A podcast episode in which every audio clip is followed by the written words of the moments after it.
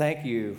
Thank you for those prayers, Galen. Um, we're going to be driving back out, my wife and son and I, here in, uh, in about a week, so I would appreciate your prayers.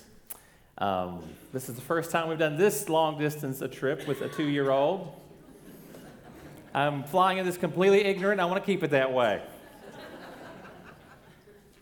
so, in light of school starting back up this week, I'm going to start you out with a, a very simple quiz, okay?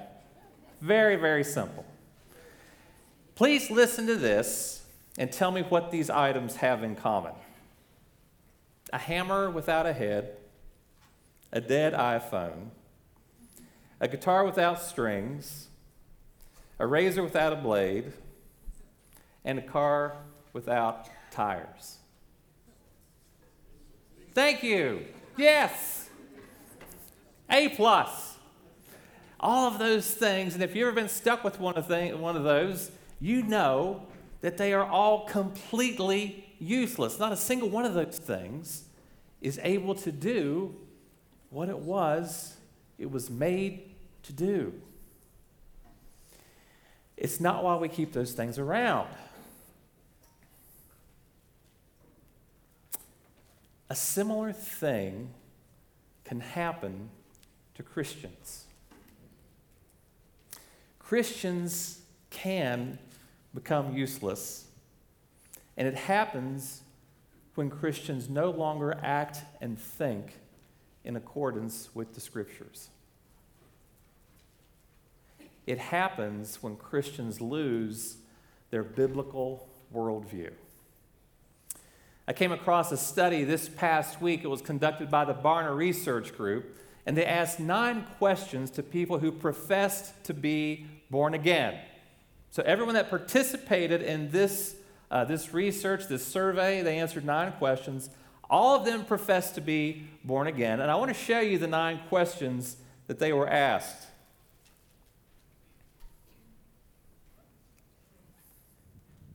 One, do absolute moral truths exist? Is absolute truth defined by the Bible? Did Jesus Christ live a sinless life? Is God the all powerful and all knowing creator of the universe, and does he still rule it today? Is salvation a gift from God that cannot be earned? Is Satan real? Does a Christian have a responsibility to share his or her faith in Christ with other people? Is the Bible accurate in all of its teachings? If you answered yes to all of those, I, frankly, I hope you did, you are in a 9% block. Nine, only 9% of people who profess to have been born again, according to this Barna research, answered yes to all of those questions. Uh, so, what happens when the standards, the standards that God has created go either unlearned or unheeded because Christians don't have a biblical worldview? What happens when Christians no longer hold the Bible to be the authority?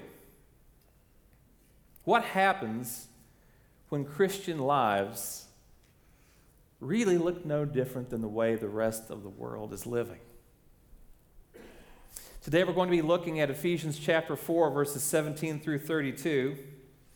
And we're going to talk about this. We're going to talk about this danger of losing a biblical worldview and what happens whenever Christians start to neglect the things of God's Word and start living the way everyone else does. And if you would please stand for the reading of God's Word. First, we're going to look at um, verses 17 through 24, so we'll read those right now. And Paul says this He says, Now this I say and testify in the Lord that you must no longer walk as the Gentiles do. In the futility of their minds, they are darkened in their understanding, alienated from the life of God because of the ignorance that is in them due to their hardness of heart. They have become callous and have become and have given themselves up to sensuality, greedy to practice every kind of impurity. But that is not the way you learn Christ. Assuming that you have heard about him and were taught in him, as the truth is in Jesus. to put off your old self, which belongs to your former manner of life and is corrupt through deceitful desires, and to be renewed in the spirit of your minds, and to put on the new self, created after the likeness of God in true righteousness and holiness. You may be seated. Last week, we started this new series called Learning to Walk. We took a look at maintaining unity within the body of Christ. And in the midst of a diverse group of people, we've got a very diverse group of people here in the church. Every church is full, by the grace of God, by a diverse group of people with diverse gifting.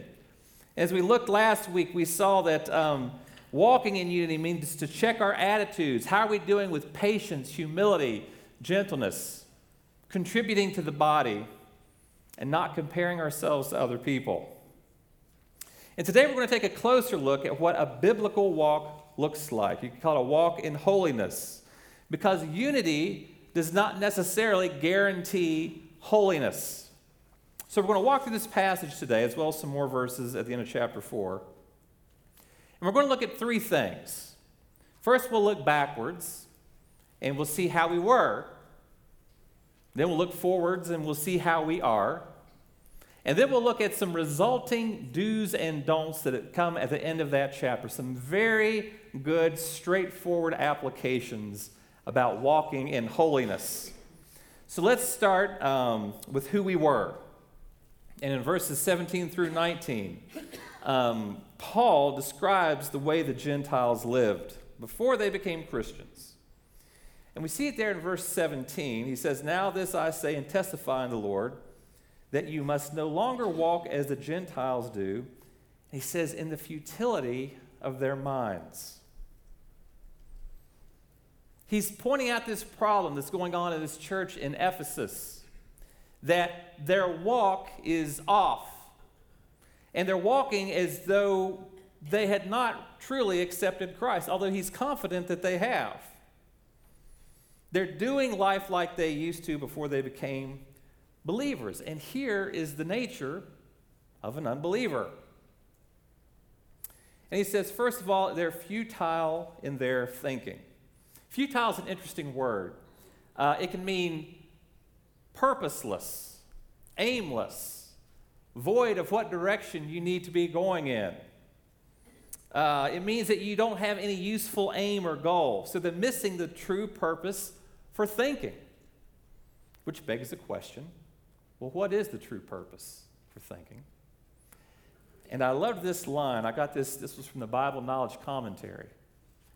It's to receive God's revelation, which would guide them in their conduct. So, the biggest problem with the, the unbelievers in this, this area and how these believers in this church in Ephesus are emulating them is they're not receiving the Word of God because it would guide them in their conduct. So, since their minds are not receiving the Word of God, the result is what we find in verses 18 and 19. And by the way, these are some of the most chilling words in the New Testament. It says they're darkened in their understanding, alienated from the life of God because of the ignorance that is in them, due to their hardness of heart, callous, and have given themselves up to sensuality, greed practice every kind of impurity. And Paul echoes something similar to this in Romans 1:21. He says their foolish hearts were darkened. So this is a life devoid of any purpose, any meaning. This is the life of those who are committing the sin of unbelief. They're living a life alienated from God, the giver of life. And before we dare throw a stone or point a finger, let's not forget that there, but by the grace of God, are we. That's exactly where you and I would be had not Christ called out to us and we responded in belief and he saved us. That's a description of how you and I were. Now, Ephesus at the time uh, was thought to be sort of a center of sorcery and magic. It was thought that people could go there actually and learn how to do magic. Uh, there was also a, a, fertility goddess named Artemis that was prominent there. She had a temple. And so all of these things are what these Ephesians had been pursuing prior to Paul coming there and making Christ known. And he's saying it was, it's futile. This path they were on, not knowing what direction to go in. But see, then the question now comes to us. In our modern day, in our modern culture, well, what does futile thinking look like? And I think that this is a constant struggle for the believer. As a matter of fact, Paul wouldn't be bringing this all up if it weren't also a struggle for the believer. So, believers are not immune, and certainly pastors are not immune. Uh, and I think what happens is uh, we make what Pastor Tim Keller calls good things ultimate things.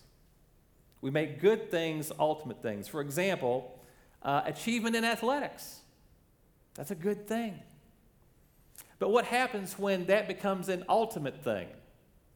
When that is the thing that someone is living their life for? Or a career? Or it could be family. You know, I've always enjoyed watching tennis. And uh, one of my favorite tennis players was a guy by the name of Boris Becker. Does anybody remember Boris Becker? Great tennis player, tall, red haired German. And um, he came to a point, was actually when he was on the very top of his game, when he was on the tip of, of the tennis world, he actually became suicidal. And he had a very interesting quote. Um, he said, I had won Wimbledon twice before, once as the youngest player. I was rich, had all the material possessions I needed. It's the old song of movie stars and pop stars who commit suicide.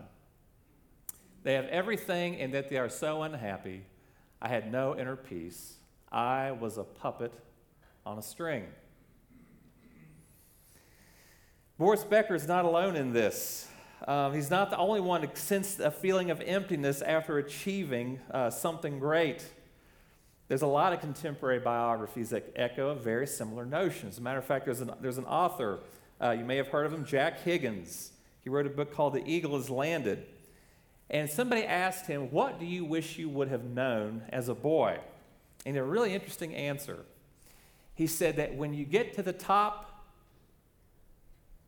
there's nothing there. Jim Carrey, the actor, you may know him from, he was in a Batman, he's been in all kinds of movies. Um, Jim Carrey said something along these same lines. He said, I think everyone should get rich and famous and do everything that they ever dreamed of so that they can see that it's not the answer. It's just not there. And again, doing well in a career is not a bad thing. Achieving in athletics is not a bad thing. Um, the problem is, those things are never going to live up to your expectations. Um, and you know, for some, it may be romantic love.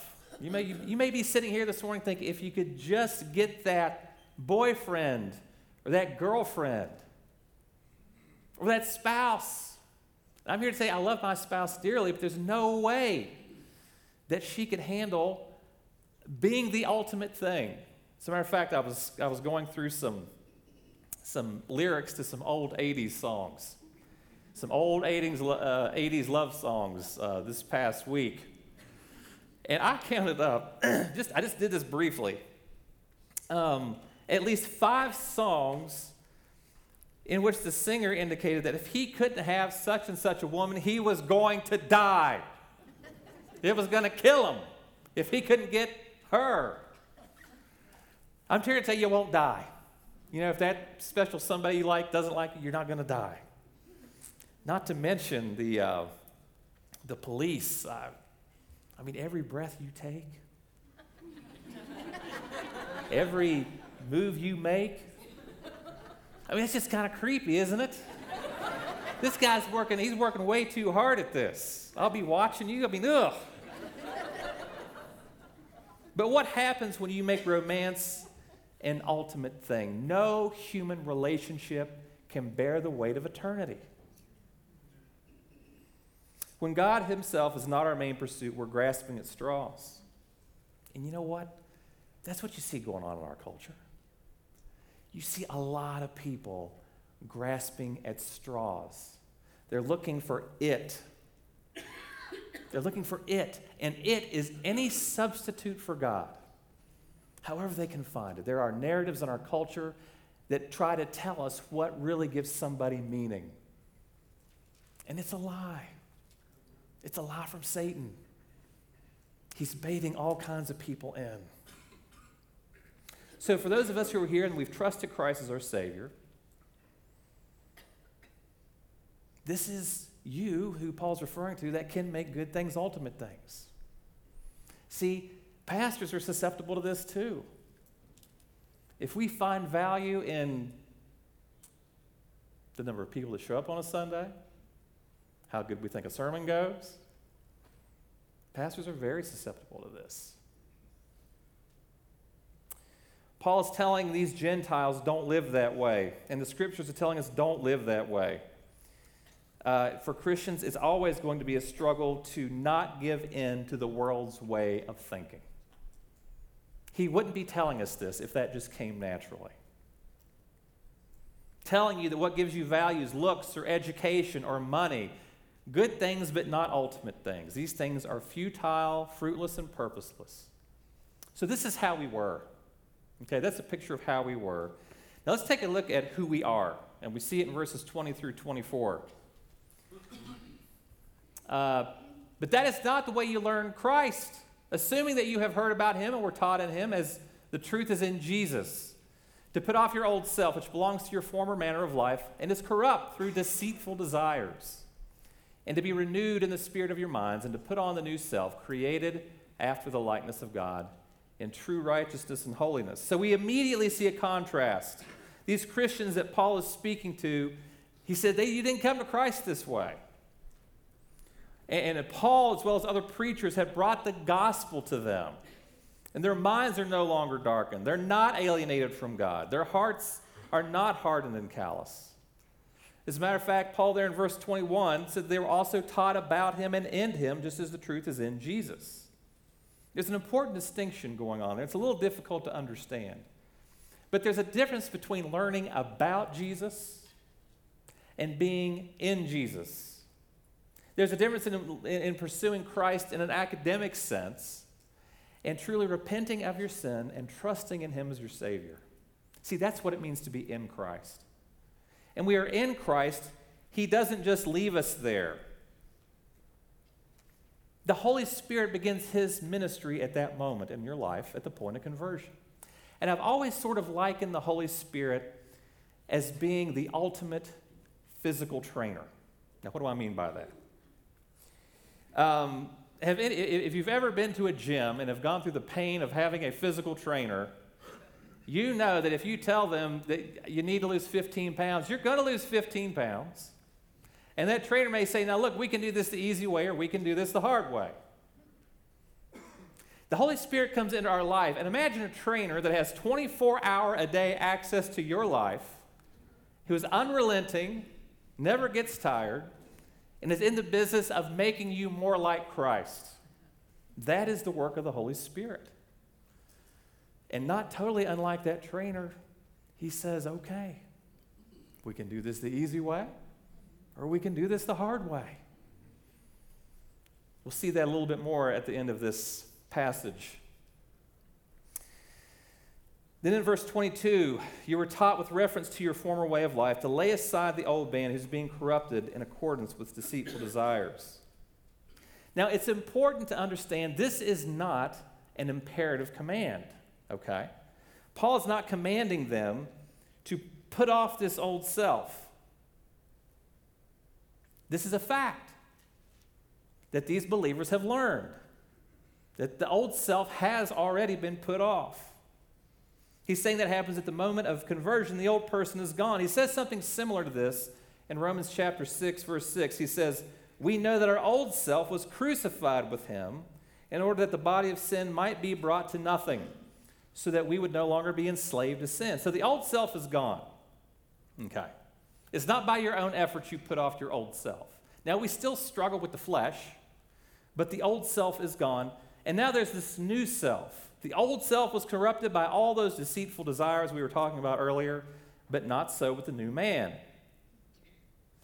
and the spirit of the mind is renewed. By the way, the verb tense suggests that the spirit of your mind, your mind is constantly being renewed.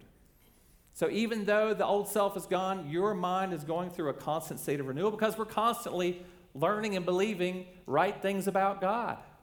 He's constantly teaching us about Himself. The Holy Spirit is constantly working. Um, so, this is a mind that can discern, it can have purpose, it can have meaning. By the way, it's interesting. One of the aspects of this word desire, uh, it, it, it has to do with grabbing at an illusion. It's like you're constantly trying to grab at something that, that isn't there. The old man was at the mercy of grasping for something ungodly, trying to satiate desires. So, verses 23 and 24 be renewed in the spirit of your mind, put on the new man who's been created in God's image, in righteousness and holiness that comes from the truth. So, we have a new way of thinking, according to verse 23, a renewed mind, continually re- renewed. And it's t- we're, we're being taught how to conduct ourselves. That's what's happening. By virtue of being a Christian, you've put on this new man. In righteousness, in righteousness and holiness that comes from truth. Uh, so, as a believer, don't forget this. You have been declared righteous and holy. And that's not an easy thing to really get down on the heart level. We sang it today that we have been made righteous. It is not by your own efforts that you're righteous and holy. It's because God has, has made you that way.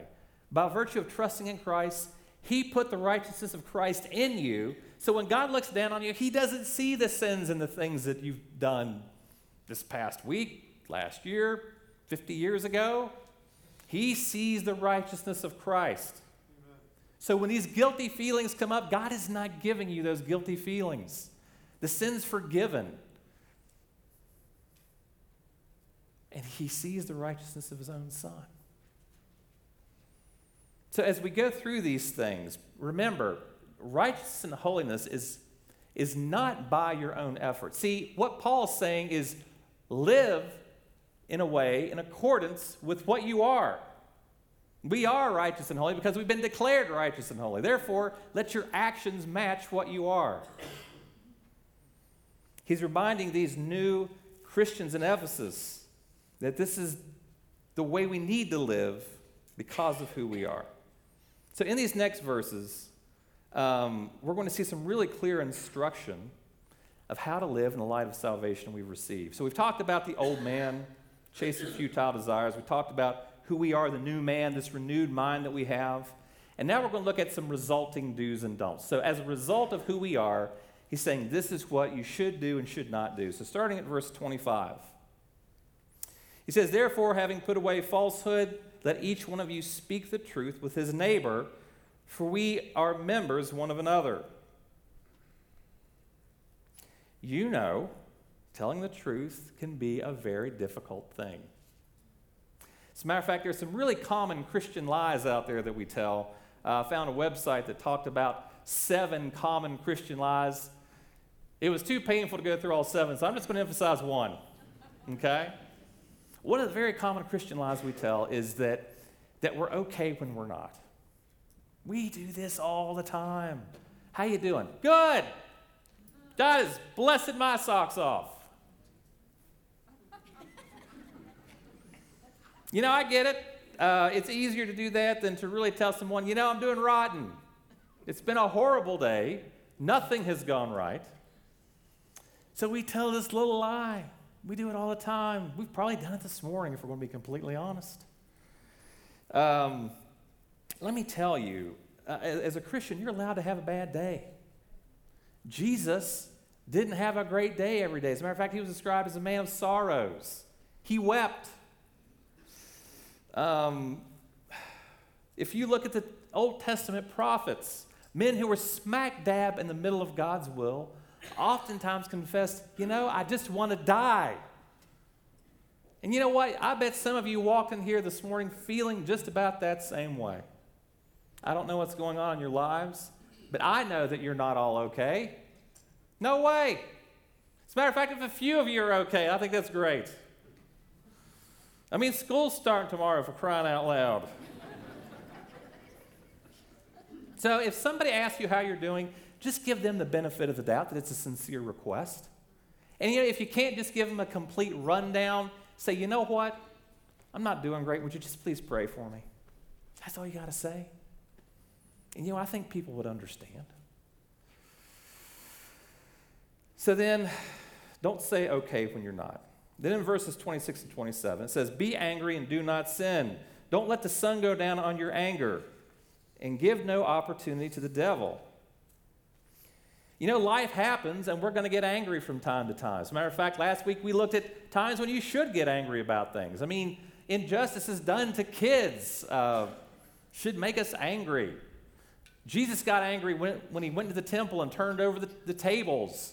Uh, Moses was angry when he saw the, the children of Israel sinning against God. Um, the problem is when we lose control. We blurt out things sometimes, or we act out in some ways. Now it, it turns into sin. Um, so don't do something sinful when you're angry. Then he gives these two further commands. The first is don't let the sun set on your anger.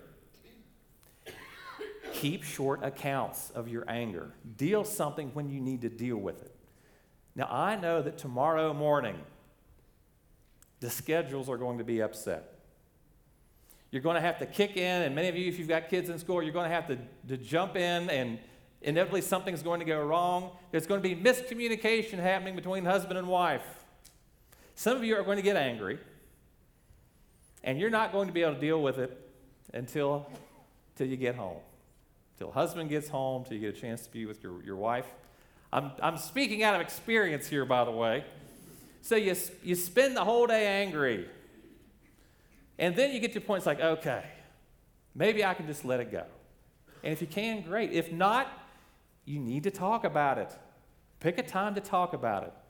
Now, what Melissa and I have done, I do not recommend this, is you wait all the way up till you're both laying in bed. You're laying there, you can't sleep because you're still thinking about it.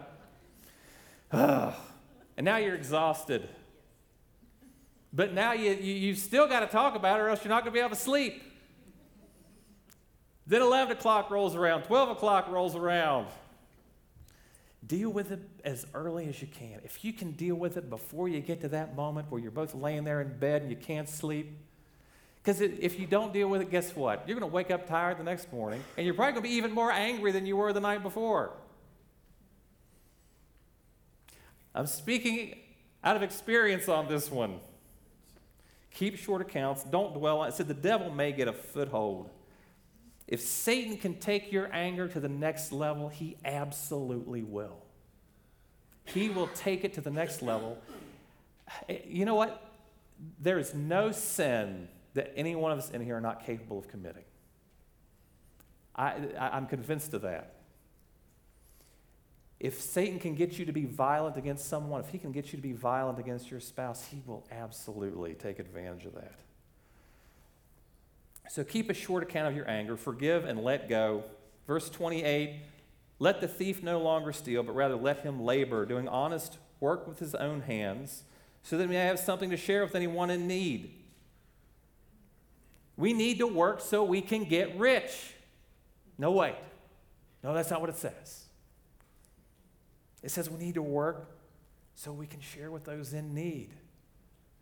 Boy, that's not necessarily an American thing to do.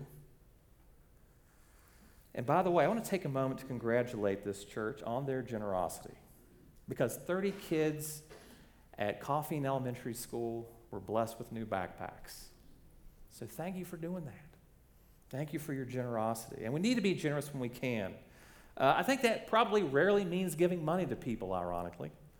It doesn't mean never do it, but uh, it, you've got to be very careful when you're giving money to someone. It, it might be better to refer them to an organization like the VOA uh, if they need help, if they have an addiction, if that's why they're struggling financially.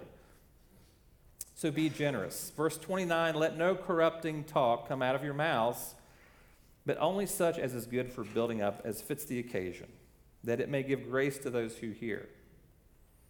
These are speaking words that benefit someone.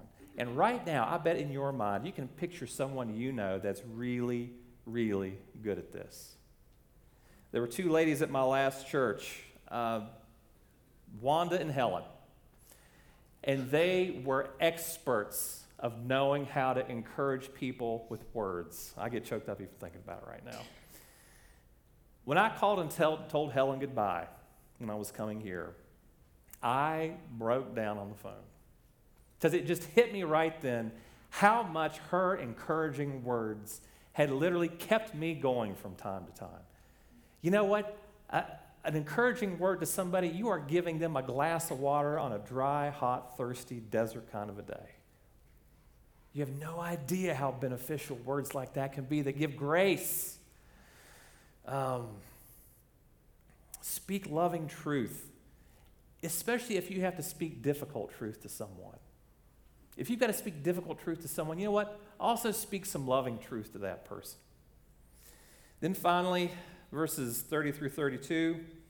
Don't grieve the Holy Spirit of God, by whom you were sealed for the day of redemption. Let all bitterness and wrath and anger and clamor and slander be put away from you, along with all malice.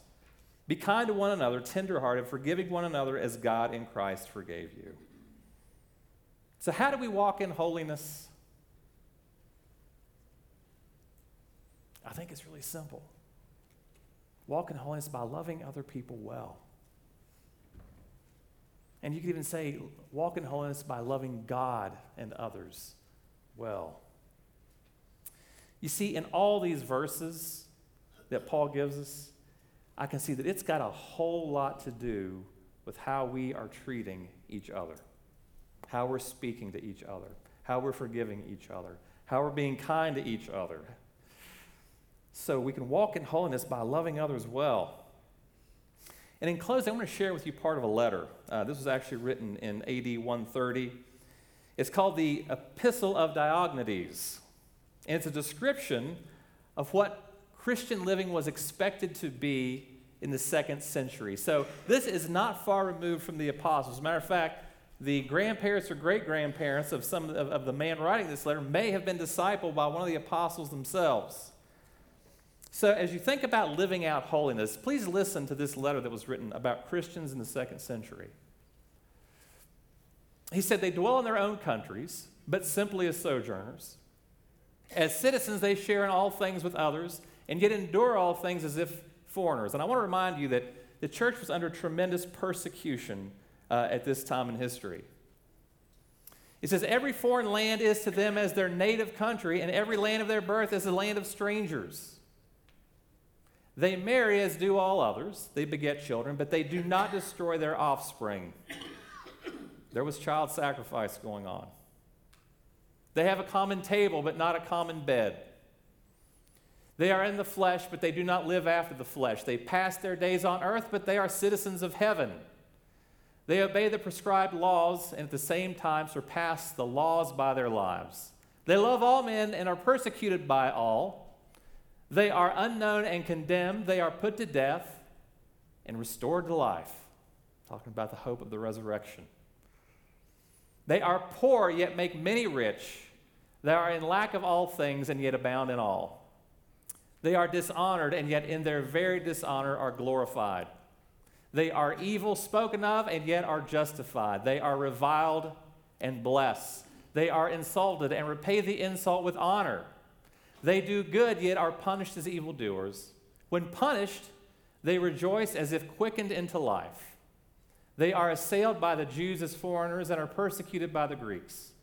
Yet those who hate them are unable to assign any reason for their hatred. To sum it all up in one word, what the soul is to the body, that are Christians in the world. Can you imagine the kind of impact that we could have on the town of Sheridan if we could live out the kind of holiness like these men and women. Living with the daily reality of a heavenly hope. Please pray with me.